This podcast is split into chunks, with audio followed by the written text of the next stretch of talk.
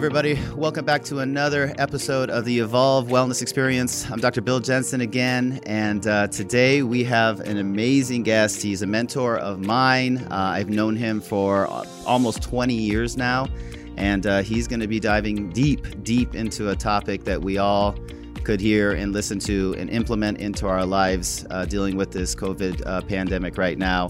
And uh, that's Dr. David Neibauer, and he's going to be speaking to us about everything as it relates to happiness today. So enjoy the show, and uh, you're going to love this one for sure.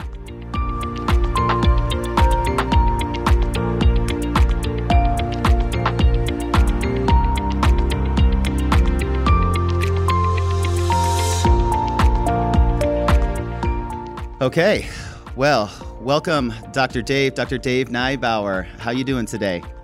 Wonderful. Wonderful. Thanks for having me here. Absolutely. Um, you know, as, a, as an introduction to give you a little bit of a history, the background over the last 20 years, like literally, I would actually tell you this is the third, maybe maybe third or fourth time I've actually ever really even spoken to you, even though our relationship goes back almost 20 years now. Um, as I started as a fledgling little chiropractor, I joined a company down um, in the Fort Lauderdale area. And uh, one of their things that they would do with all new chiropractors that came on board is they would send them to the infamous boot camp. And so uh, I was from, you know, Minnesota. I, I grew up there, you know, I spent a better part of my life there over 13, 14 years. And yet I had never heard of a place called Bird Island, Minnesota. And I'm yeah. from like a rural town, the most southern suburb of Minneapolis, where basically it turns into cornfields, and then the next stop would be the the border of Iowa. So we we flew in to uh, to Minneapolis and we got picked up and then we got shuttled out to this little tiny rural community west of Minneapolis in the middle of nowhere. I don't even know how many people live in Bird Island, Minnesota. 1300. 1300. All right. Still better than my girlfriend's. She grew up in a town of 500 in Iowa or, or in go. Ohio. So, but still, tiny, tiny little town.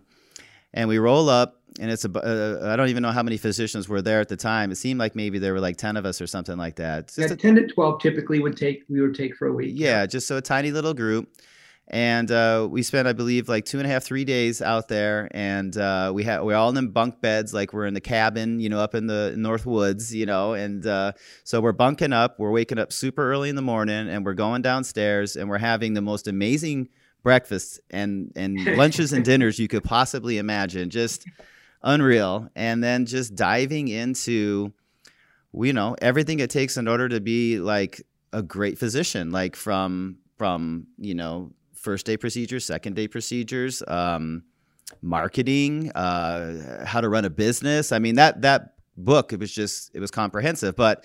But one of the things that really sticks out to me and, and where I developed a really a resonance with you was your your ability to speak. Like you did a couple different talks, you know, that you would either do in the practice or you might do at a major corporation for for work, uh, you know, back safety, injury prevention, and and that, you know, like I told you the second time I met you, like 18 years later, um, was a huge, huge influence because I've used that lecture at different businesses like many, many, many times and helped so many people as a result of that. Um, but you know, I left, I left that a better person and a better doctor for sure. And then I didn't speak to you. I, uh, you know, I was doing my life, I growing a business and a practice, working for, you know, uh, the people I was working. Then, you know, 2008, I opened up my own business, and then 18 years later, about two years ago, I'm going to a conference and down in Fort Lauderdale, and we get down there and we get the itinerary of the, the different times and what was going to be going on at the different classes or, or presentations that were going to be happening, and I see your name on there. And I'm like, oh my God, Dr. Dave Neibauer. This is awesome. I can't wait to see what was he going to talk about. And then I look down and I see happiness. And I'm like, huh, happiness. All right. Well, I suppose I consider myself a pretty happy person, so I may not get a lot out of it, but he's a great speaker and I really enjoyed his talks last time. So, but it'll be good to see him. So I was like, happiness. He'll probably talk about, you know, be happy and have a positive attitude and never give up and you know all those blah, things blah, blah. and on and on and then next thing you know he gets into happiness and like by the end of that 30 minutes or however long it lasted it uh, was like wow, this this is impressive. This this is I first of all I didn't know they did research on happiness. Second of all, uh, with all the different things you got into were just so so awesome. And I've now like uh, before we, the show we talked about it. I I've implemented definitely a lot of the steps that are in there. And I can honestly say, as we get into that today and some of the steps you can take to be happier, um, it's changed my life. It's made me a better person, a better doctor. Um, I think my business has improved as a result of it. Uh, my stress levels have went down as a result of it. My sleep patterns have improved as a result of it. And so, you know, this stuff is vital, and especially right now, like I said, this is this is the message that everybody needs to really be hearing. So, Dr. Dave, thank you so much for joining us today. It's my pleasure, man. That was a heck of a summary. it was way back two decades. Yeah, yeah. So, I mean, so so talk us talk to us a little bit about like obviously you're a chiropractic physician you know you had a super successful practice up in minnesota. Like how did you kind of get into the journey of happiness the research of happiness and started to you know travel and lecture on the topic? Thanks for asking. Um, it goes back to you you experienced this a couple of decades ago is whenever i would give a presentation whether it was on technique or doctor patient communication or nutrition or the physiology of healing I would always try to find snippets in my PowerPoint presentations, whether it was a quote, a picture, or a short video, uh, that would be positive, motivational, and uplifting. Mm-hmm. And it, it just because it it kept me on the tip of my toes and excited to share, and and at the same time it recaptured some people that might have started to doze off a bit. And uh, I was asked to speak about a decade ago uh, for a large group, an organization, where once a year they get together with something called Super Camp. And uh, there might be anywhere from 700 to 1,000 uh, doctors and their teams at this, this conference. And uh, I had spoken to it a, a number of times, and they asked me to speak again. And so I was looking for those snippets, those videos or pictures or sayings. And I found one. I found one. It was a TED Talk it was by Dr. Shawn Achor. And the, uh, uh, the title of it was The Happiness Advantage. And I started watching that video a little less than 10 years ago. I watched it. It's 12 minutes long. Everybody, everybody should watch it. But I watched it once, then I watched it a second time, then I watched it a third time. And then I started keeping notes because he talked so fast, I couldn't keep up. So I started keeping notes so that I could put into application the lessons he was teaching. And the whole idea that I'm doing this way back almost 10 years ago was hoping that someday I would be able to share this lesson to the masses. And so after I shared that short little video during that conference, the next year they asked me to speak again. They asked me what I wanted to talk about. I said, I want to talk about happiness. There was a pause. there was a pause on the phone. yeah, no doubt, right? and, and then I said, and I want to title it Happiness, an essential path for healthy healers. I'll say that again happiness, because it is an essential path for healthy healers. Mm-hmm. I don't know that there's any more important topic that we could be sharing with doctors or healthcare practitioners or those in the healing profession right now than to work on themselves to build a better them because practices follow people, patients follow people. And, and how would you like to be uh, visiting a doctor who is so caught up in all the negativity, all the fear, all of the challenges that we are facing this day and age, and know that they are negative, stressed, and up to here with challenges, versus those who are keeping in perspective and have have a well, a strong rooted foundation of health. It starts with being happy, and so they agreed. I did the talk and since then, I've been doing the talk around the country and different parts of the world. And like you said, a couple years ago, I got to share it with you and about 100 doctors down in Florida. And it was just, it was, it was a, a blast. Yeah, no doubt about that. You know, and that's, I always say a rising tide lifts all ships. And so, you know, at the end of the day, you know, as, as the leader of my team, as, as, it, as it may be, and as the person who is uh, in charge of the health uh, of a lot of people that are coming to me and looking for advice and everything else, you know, you got to have you got to be happy you got to have a good attitude you got to be motivational and you got to be a role model you know? And so yes if you're coming in and you're not happy and you have a negative attitude and you're just not not enthusiastic like if you can imagine like going to work every day and just being miserable being at work and everything else i mean a I, I would never want to do that job you know? And people say you work too much and i go but i love what i do. Like i get excited to come to work every single day. Yeah. and some days are better than others but but um, but happiness. I mean, no doubt about that. That is the underlying foundation of everything which is built upon it. No doubt about it. Yeah. Yeah. Mm-hmm. So I remember like when you got kicked off and uh, you had some technical difficulties. Uh, you were going to start out with a, a, video in the beginning of your lecture uh, that particular day, which didn't really turn out. And you know we were having some technical difficulties here too with our uh, podcast. But I remember specifically you said you know, the goal for everybody in happiness is they want to have happiness plus one.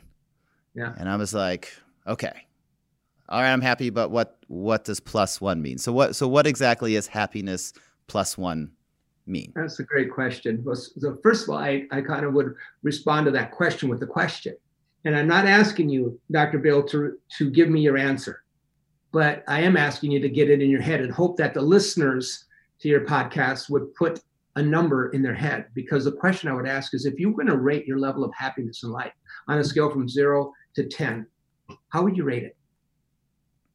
I'm going to just ask that question again. If you're going to rate the level of happiness in your life on a scale from zero to 10, how would you rate it? And it's important for people to know that. I know that everybody has a different definition. There's different types of happiness and there's different depths of happiness, but pretty much everybody at any given time in moment or moment, everybody has their own definition.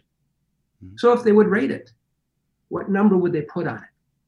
So that would be the first step, three steps in this exercise. First step is come up with a number. And it's your number. It's nobody else's number. They have they have surveys. They have surveys, um, scientific surveys that doctors share. This happens to be uh, one that I use during our workshops that says, consider your level of happiness. And on that scale, zero to 10, zero would be extremely unhappy, utterly depressed, completely down. 10 would be extremely happy, feeling ecstatic, joyous, fantastic. And then there's everything in between. Five is neutral. It says not particularly happy or unhappy. Six, slightly happy, just a bit above normal. Seven, mildly happy, feeling very good and somewhat cheerful. So that is that is a, a, a document, a form, a survey that was given out to thousands of Americans. Uh, not that you have to fill this up, but I would ask you to come up with a number. The next question after how would you rate your level of happiness is why'd you give yourself a blank? If you if you rated your happiness at a seven, why'd you give yourself a seven? Or why'd you give yourself a five? Or why'd you give yourself a three? Or why'd you give yourself an eight? To have the courage to take action and answer that question and, and, and write a list of the reasons why you're at that level. Because just sitting down to think about how your life has earned that rating that you gave it is an exercise that has a potential to raise your happiness level plus one. Mm-hmm. Most people, by far, are not willing to go through that exercise of that work. And then the third step to this exercise, happiness plus one, would be to ask you so, in your mind, without anybody else's knowledge, with anybody else's teacher or teaching or mentorship, what do you think would have to happen in order to raise your level of happiness plus one? How would your happiness be plus one? So there's just from a, a, a understanding level, from the thousands of Americans that were, were, were surveyed, the average American rated their level of happiness, just so for, for those listening, a 6.92.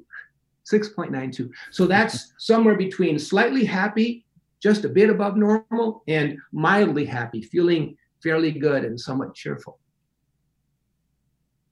6.92. I think we deserve more. I think life can be more. And I think there's ways to achieve it. I know there's ways to achieve it, but you have to be willing to go through the work. So, yeah, that's where we came up with the plus one. If you want me, Dr. Bill, to share the three subcategories of happiness, I never shared at the at the uh, seminar you were at, but they might make it easier for people to rate themselves. And I'm happy to do that in quick form if you would like. No, absolutely. Yeah. Okay. Dive so, right into it. So, so Dr. Dr. Um, Martin Seligman from the University of Pennsylvania, he's one of the pioneers in this thing called positive psychology. Positive psychology that over the last couple of decades has really taken off, even the last 10 years, just like a skyrocket, because it's such an important staple in our life happiness. And he will subcategorize happiness into three levels. The first one, and, and I'm not saying, I am not in a position to judge to say which ones are better and and and worse. I have my opinion, and you probably gather that just from how I share. It right. But the first subcategory is is a level of happiness that you would rate with a pleasant life, a pleasant life category.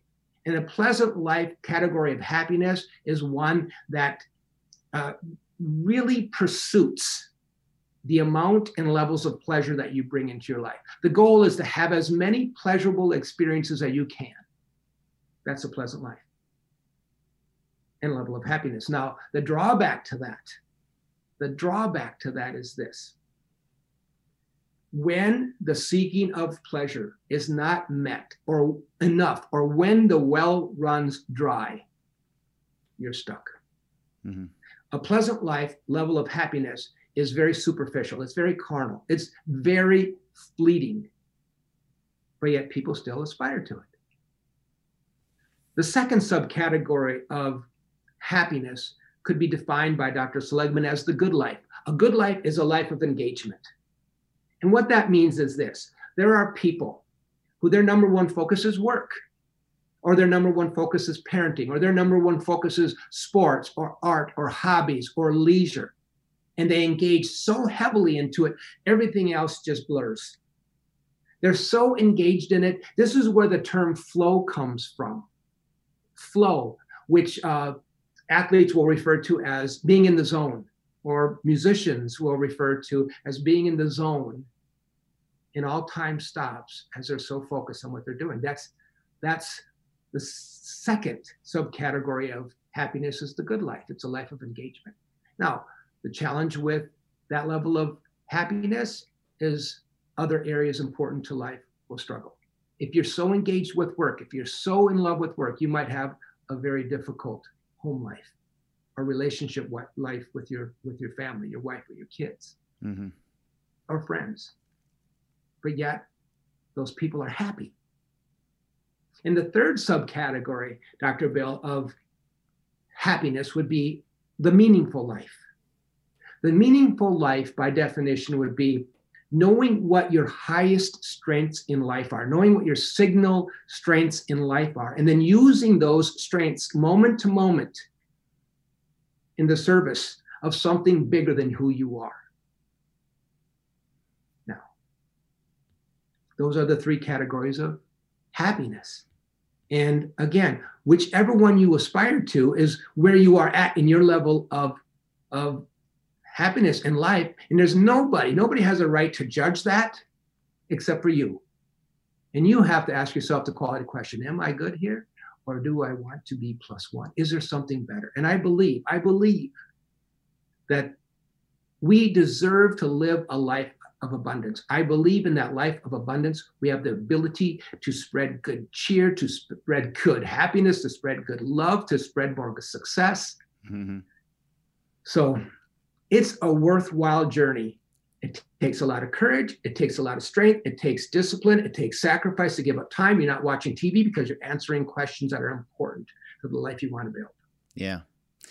Yeah, I, I, I think that all too many times that people just assume that, you know, you know, happiness is just something that's given to you. You know, it's not yeah. something that you need to work at or is earned and things like yeah. that. So, you know, and and again, that's that's just really the case when you talk about every different, you know, aspect or component of somebody's life. They just think, you know, it's supposed to be it's my right, you know, I I, I live in the United States and I should be happy or not happy or whatever and it's, you know, but like you said, it's it's action steps, it's identifying challenges, problems, weaknesses and then working at those things just like you would work at a relationship or work at any other thing in life. So Exactly. Yeah. The most important thing I've always learned from people is that no matter what you want to improve in life, improve yourself first. And if you improve yourself first, then everything starts to happen as a result of that. You know, so that's that's key for sure.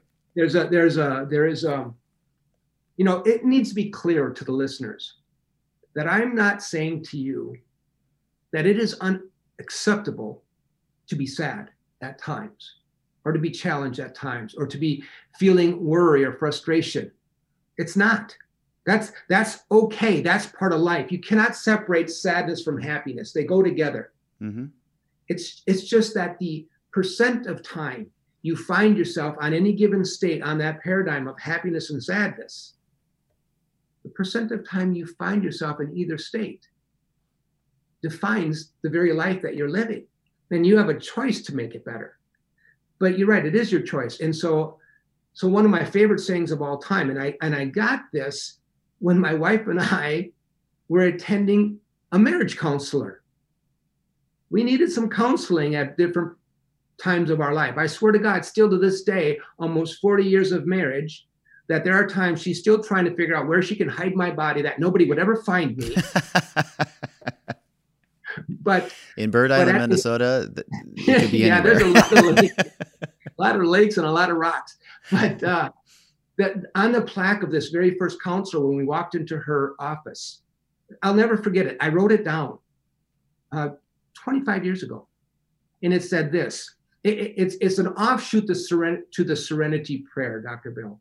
The Serenity Prayer that uses basic power words, empowerment words of, of peace and serenity, strength and courage and wisdom.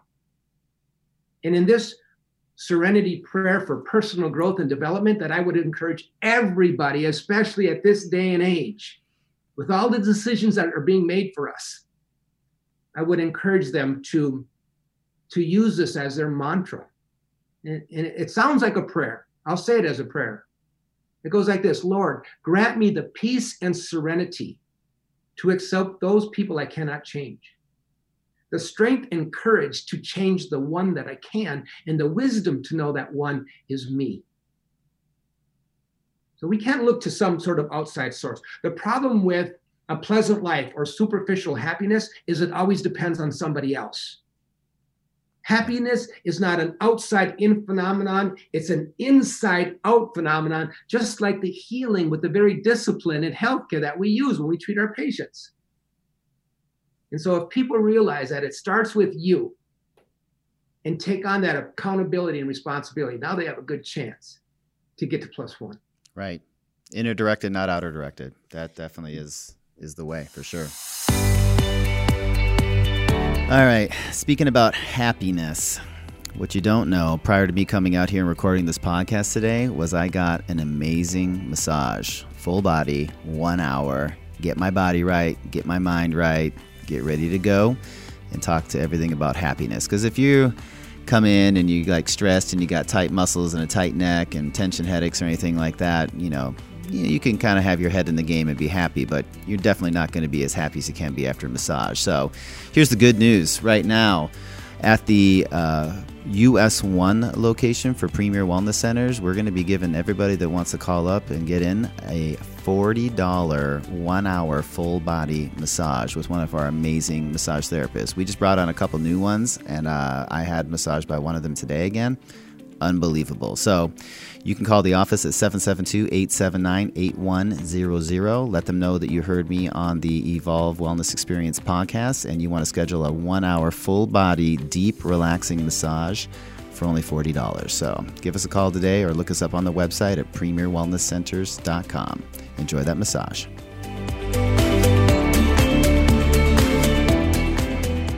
You know, you, you, talked a little bit about you know the happiness plus one and how they handed out that survey to you know thousands of Americans. Um, you know, in yeah. order to to take that, I guess what six point nine two was uh, the average happiness level, which uh, again, that's kind of like kind of like a C minus, maybe a D plus, and that's just not getting the job done, obviously in yeah. school. So why would we accept that as our for our personal lives and what makes a big difference in our lives? So, are there any other studies um, that are kind of interesting, or unique as it pertains to to happiness and how it affects individuals uh, in their life? Short answer: yes. Mm-hmm. A bit broader answer: many. I'm going to tell you two quick ones. Two. Okay. Um, there was a, a, study, it's been done a number of times because there's enough people that make this possible and available for research and for science. I will ask, um, I will ask participants in our workshop a, a question. So, what do you think will make you happier one year from now? You win the lottery. We could even say $100 million. You win the lottery. Or number two, tomorrow be in a car accident and rendered paraplegic in a wheelchair the rest of your life. What do you believe will make you happier one year from now? And of uh, course, yeah, Bill, you would think that's an easy answer. And the real, and you would think 100% would choose win the lottery. Well, in true science, about 90% choose the lottery. And you might think, well, what's wrong with those other people? Well, they have their own set of beliefs and philosophy that maybe money is the root of all evil, or I saw what happened to my family. I'll never, ever, ever want to have that much money. Um, they have their reasons. So 90% would choose A, 10% choose B. The reality is because there's been enough people surveyed on this to really have these tough questions asked, one year following winning the lottery and one year following being in an accident and rendered paraplegic in a wheelchair the rest of your life, the rating of level of happiness in both of those groups is exactly the same. Wow. So, just to reiterate, happiness does not uh, occur by uh, uh, things that happen to you or circumstances that occur in your life, it's by how you interpret it. Now, the second study, gosh, the second study is the longest lasting study on happiness and, and, and adult development in history. It's 80 over 80 years long now today. Wow. And what it, what it is, it was a study that was done and began back in the 1930s. Uh, another TED Talk where this was reported on. Um, the author or the narrator is Dr. Robert Waldinger. Dr. Walbert, Robert Waldinger. And if you look it up online, TED Talk, Robert Waldinger, and the title of it is What Makes a Good Life? And then underneath it, the subscript leads reads lessons from the longest study on happiness. And so they started this uh, 80 years ago. And at the time, they had 724 men. It was a it was a sexist study. It was just all men done. Over recent years, they brought uh, uh, women into it, which is fantastic. But back then, 720 men, of which now about 60 are still living. And the two groups they took, Dr. Bill, one, they took sophomores at Harvard University. Going, going to school, going to university, you would imagine that they're more privileged to be able to do that and afford it. The second group was struggling young men at the poorest neighborhoods in Harvard or in in uh, in Boston. Sorry, mm-hmm. so struggling young men, teenagers in the poorest neighborhoods of Boston. And what they did is they didn't just survey these people and ask them questions. They actually did tests on their health. They did blood tests, they did physical examinations. Of course, they did mental surveys. Mm-hmm. And they were able to watch them. Normally, st- research studies they don't go over 10 years because either people die or or the the directors you know lose interest or funds run out they stop but this one's gone on for 80 years and they've watched people at 17 years old and then 30 years old and then 60 years old and then 80 years old and they've been able to as technology has advanced they've been able to do more medical studies on you know brain scans and capacities functional movements all sorts of things. They've watched people in both groups start on the uh, bottom or middle of the ladder and rise to the very top and then they've watched people that have made the journey in the opposite direction as dr waldinger will share. But the biggest thing and I wrote it down here. The biggest thing in terms of the lessons that they've learned from the oldest study on health and happiness done in probably the world is this. And it especially pertinent today. I get goosebumps when I want to share this information because the number one lesson they got from this study or that they've received from this study is that good relationships keep us happy and healthier. That social connections are really important for us and that loneliness kills. People who are socially connected to family and friends are much happier. They're physically healthier and they live longer than those who are less well connected. It was back uh, five years ago in 2015 that at any given point, you would survey Americans, one in five American would say, I'm lonely. That was five years ago. How, how much more has it risen today in this pandemic? Oh, this, exponentially. I mean, it, it just boggles me. It boggles my mind. So the the lesson from just this one study is that the number one predictor of your health and level of happiness is the quality of your relationships. And so that's why that's why how we communicate to others and how we communicate to ourselves in reference to our friends and family relationships is so important to make them quality conversations. Yeah.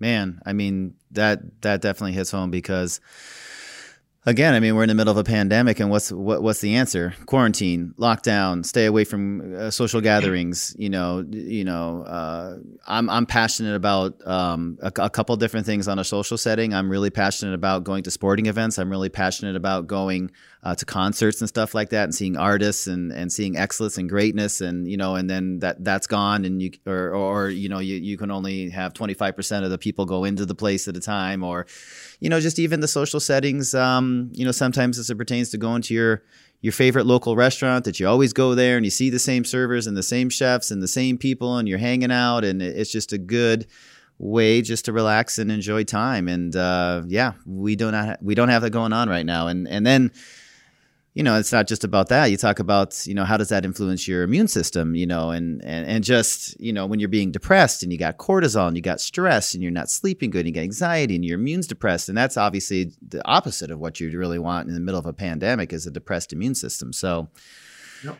yeah, we, we got to get back out. I mean, there is safely um, and cautiously, but we've got to get back out and be social community in a social community because we're social, social beings for sure. Yep. Um, advantages, you know, so obviously we speak about some of the advantages of, of being happy versus being unhappy, um, you know, but what what what are some of the studies and stuff like that also shown as it relates to, um, you know, a, a, happy person? Do they have advantages uh, physically, Absolutely. personally, in business, like any of those aspects? Well, first let's talk about your personal advantages to being happier. Mm-hmm. Um, number one, happy individuals live on average nine years longer than those who are negative, neutral, or stressed. And again, research supports that. Those who would participate in this study, I am pretty sure I wouldn't do it, but there have been those subjects who participate in the study where they received a flu shot, and immediately or shortly after the flu shot, then they had blood drawn to check for the antibodies that were created as a result of that vaccine reaction. Individuals who are happier compared to those who are negative, neutral, or stressed showed a 50%, a 50% more increase in the production of antibodies compared to the average. Wow. For productivity, happier people versus those who are negative, neutral, or stressed are 31% more productive. They get more done. Uh, uh, people who are in sales make 37% more in sales, and doctors who are happier versus those that are negative, neutral, or stressed, come up with a proper diagnosis, a correct diagnosis, 19% faster. And so the the um, the take home for those who are not doctors is or those who are not salespeople is this. A diagnosis is a label of a problem. And all of us have problems. Problems are inherent to life. That doesn't make it a bad life, it just makes it our life.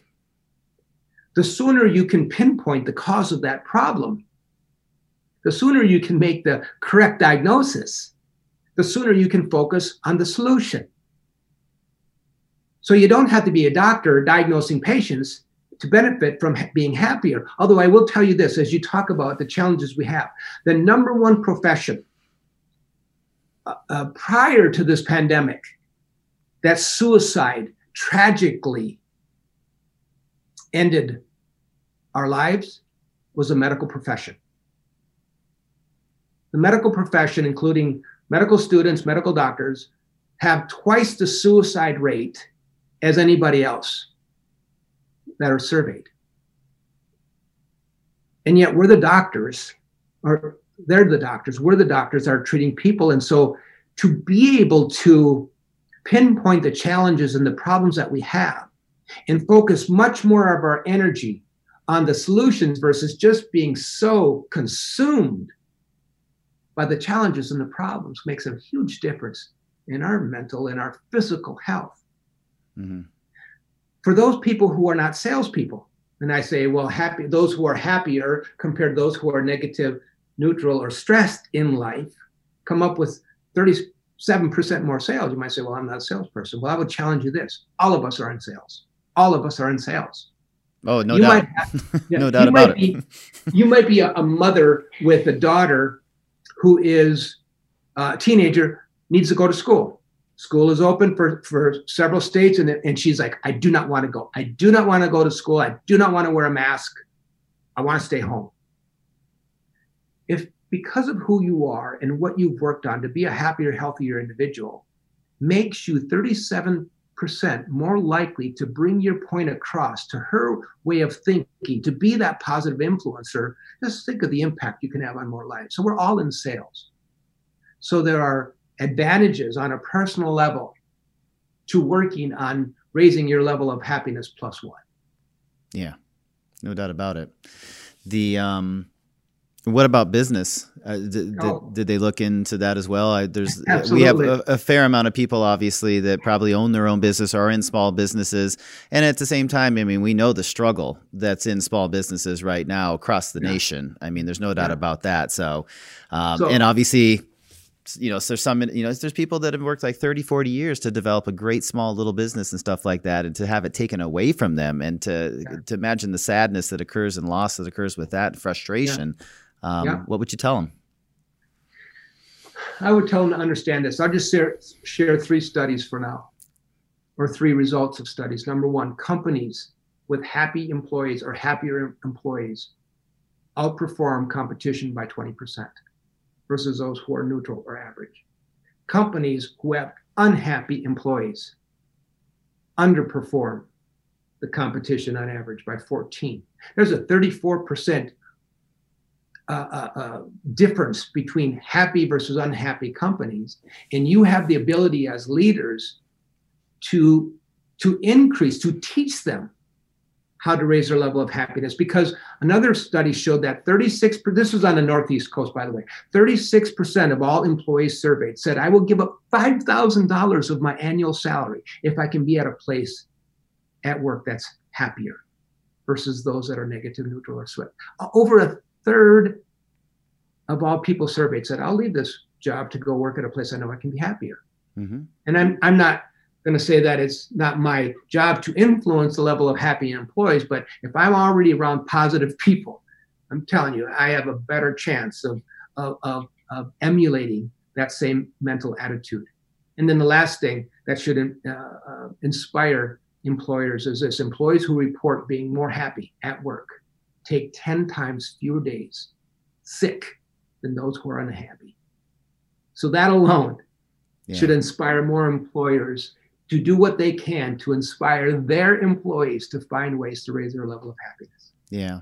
And you know, that's you know the biggest compliment that I always get from the patients that come to my practice is where do you find your employees? They generally look happy they are positive they um they it looks like they love what they do and then and my response to that always is it's not easy actually that that that just doesn't like well i found a bunch of happy people that i put into my practice and they just happen to be doing a good job you know it, it's the culture it's the attitude um, and it's a fine line because you you can't let them get away with anything they want to get away with just to make them happy either. I mean, it's got to be good for the business and good for the employee. But um, yeah, I, I think uh, our practice is, is as successful as it is just because of the employees that we have.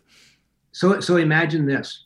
Imagine how hard it is to find and hire happy people and then teach them your trade so they're technically solid and mm-hmm. competent versus how hard is it to hire people who are technically solid and they already know the technique or they already know the trade and your job is to teach them to be happy i'd much anytime rather hire happy people and train them for skill than mm-hmm. hire skilled people and train them to be happy. Yeah. So You've already and experienced. and Congratulations. appreciate and uh and uh, yeah believe me i could have like the best technical like therapist and staff members and everything in the world but if they're like you know scratching each other's eyes out you know punching each other in the face every single day or you know like and i've had and believe me i mean i make my business sound like it's like all roses. I mean i've, I've been in practice now you know coming up 12 years now and, and i've i've i've had those employees that you walked into their particular room in the office and it just oh sucks the energy out of the room. Eggshells you got to walk around and you know you have something you need them to do but you're nervous to ask them to do it because they're going to snap at you and that's poison. That that's that's 100% poison in the practice and that'll cripple you for sure. So happy Yeah, happy happy happy all right um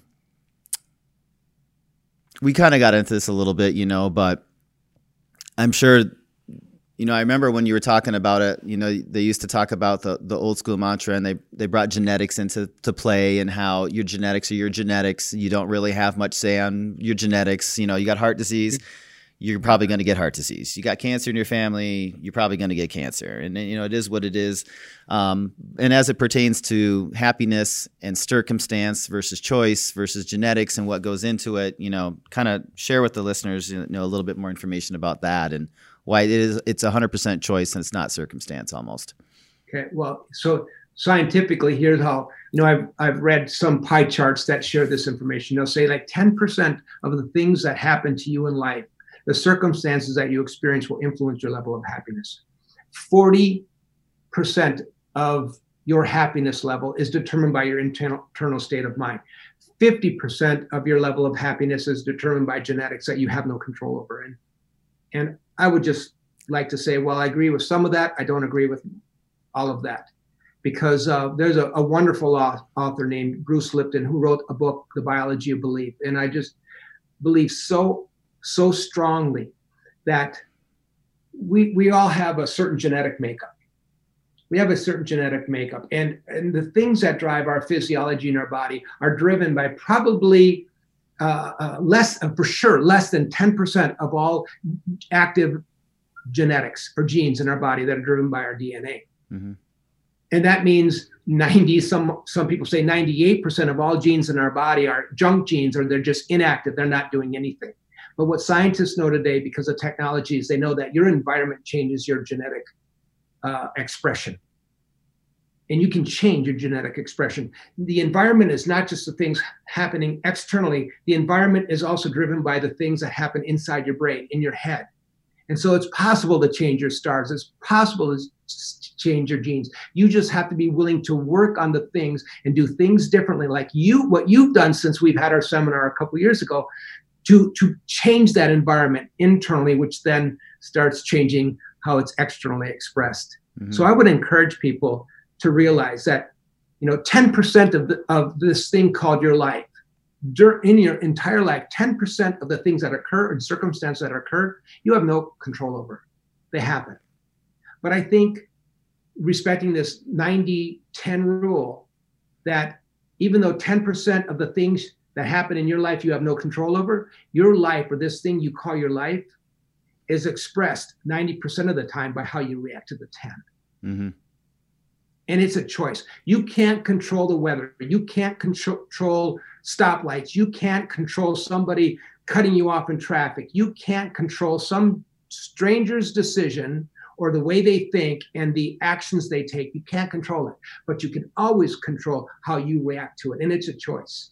I'm not saying it's always an easy choice, it's a choice. Mm-hmm. And if you're willing to work on it, just like if you're willing to pump iron or improve your lungs or improve your heart, it's a great mental workout. Yeah, no doubt. As is, the, you know, as is the case with almost everything, it's it's a mental mental workout. It's a game. You know, uh, I heard a, a podcast the other day, uh, and they were just, you know, he had a good perspective. He says, you know, everybody should really t- uh, um, look at life like a game you know? Like you want to get to the next level what obstacles and challenges do you have to get through in order to get to the next level in that game right? And there's and there's going to be setbacks and there's going to be problems along the way and it's never going to be an easy smooth ride and 99% of the time you're never going to succeed on that first try for sure to get to yeah. the top level and end the game. But if you look at it like a game and treat it like a game make it fun like a game you know it's it's a lot it's a lot cooler journey along the way so talk when yeah. we talk about the journey you talk about yeah you know i heard your lecture and, and implements the steps go through some of the steps that you would recommend a listener out there you know says you know what what easy steps can i kind of start doing today and, and implement into my life um, in order to yeah. make these changes i'm going to mention a, a, a number of them and hope that people will just start to consider not just consider but actually take action on these. The first one I'll mention is the process of think and think. To develop the habit of every morning before you got to get out of bed, and every morning before you fall asleep, when you put your head on the pillow, to get in the habit of these three words think and think. Think about the blessings you have in life. Think about the things that so many people can do not have in their life and thank your creator for them. Think and think. There is nothing more powerful than to raise your level of happiness and help you deal with difficult circumstances than coming from a point of appreciation and gratitude or gratitude and appreciation. The moment you develop that and master that skill of think and think is the moment that you absolutely move in the direction of plus one. Mm-hmm.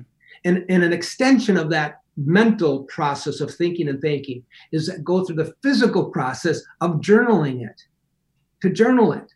I challenge the, the 30 day challenge that Dr. Achor uh, uh, challenged people to in his the uh, uh, happiness advantage TED talk is to for 30 days in a row. Don't just think and think, but write it down.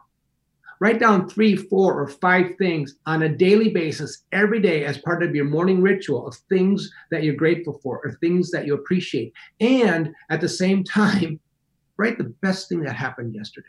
Just sum it up. Can you imagine? I know you can because you've been doing it. Mm-hmm. The influence on journaling those things that you're grateful for and the best thing that happened to you yesterday. What it does for your the, your happiness hormones that are released into your blood that influence your brain, and what it does for the law of attraction that brings more positive your way. So the first one is think and think. The next one is journal it. The third one is perform random acts of kindness. And we call them random, but they're really calculated. They're random for the people receiving it, they're calculated for the person doing it. Random and calculated acts of kindness do this. They've done many studies to find out that when you do something nice for some people, say, say you, you take a moment and you write down a 200 word testimonial about why this person was so influential in your life and why you're so grateful for them. And they've never heard those words before, but you actually wrote them down. And then you call them up and you say, Hey, can I take you out for lunch or could I meet you? Because I'd love to share some thoughts that I've had as I think about the, the difference you've made in my life. And you read that to them. Out of nowhere, they get this call. Out of nowhere, you you testimonialize the the, the change that, that they had and, made in your life. What they know about this is not only does that extreme act of kindness release dopamine and happy hormones in the receiver's life. But the giver, through studies, actually has even more intense release of those happy hormones. Wow. So, yeah, you can call random acts of kindness kind of selfish, but really you're doing an act to make a difference in a person's life, and it's a win win situation. Mm-hmm. The fourth thing I'm going to just mention real quick is exercise. Having a daily routine of exercise three to four days a week. Exercise releases dopamine in the body. When you release dopamine in the body, it raises your level of fulfillment or sense of fulfillment and happiness because it's a happy hormone. But it also creates greater clarity in your brain. It improves your memory. It does so many things that are positive for your body to influence your level of happiness. And then just these really one last thing. I'm not going to say the three that are on my list because I know, Dr. Bill, that we're going over time. no worries, last, man. All day long we could sit here. This is awesome. The last thing that I'll share, okay, then I'm gonna I'll finish them quick. Do it. is there's a book, it's titled Excuse Me, Your Life is Waiting. I read it two and a half decades ago. Excuse Me, Your Life is Waiting by Lynn Grabhorn. And at the very end of her book, she challenged me and every reader to come up with a thing, a thing, an experience, an event, a moment in your life that when you think about that, you write it down. You have the courage to write it down, and then you think about that. No matter where you are in your life, you could be at a funeral of a dear friend or loved family member, and you think about that, and it will change your chemistry it will change your chemistry. So I read that and I actually did it. I wrote down a thing on that favorite list of mine. Well, one thing, and I wrote my my my daughter's name, Anne. Anne is now 30 years old. But when Anne was four, five, six years old, somewhere around there, she would walk in her sleep. And there were times, there were times where she would sneak into our bedroom and she would cuddle up next to her mom who was sleeping next to me. And there are at least a dozen times in my life when I woke up to my bed shaking because my daughter was laughing in her sleep. And when I think of that even now, my, my eyes start to well up. I get a little choked up because it's such a happy moment. And so after I wrote that, then I'm like, well, that's one thing. I can have more. So then I started more on my list of favorite things. And I have that list of favorite things. I've had it for many years. That at any given moment, I can look at that list and it will change my physiology. It will change my attraction of positive energy and mm. Positive, energetic people. So then I've expanded that to have a list of my favorite sayings. And I have a list of my favorite uh, sayings and quotes and songs. At any given moment, those things can change my heart, my physiology, my energy, and my level of happiness. That's amazing.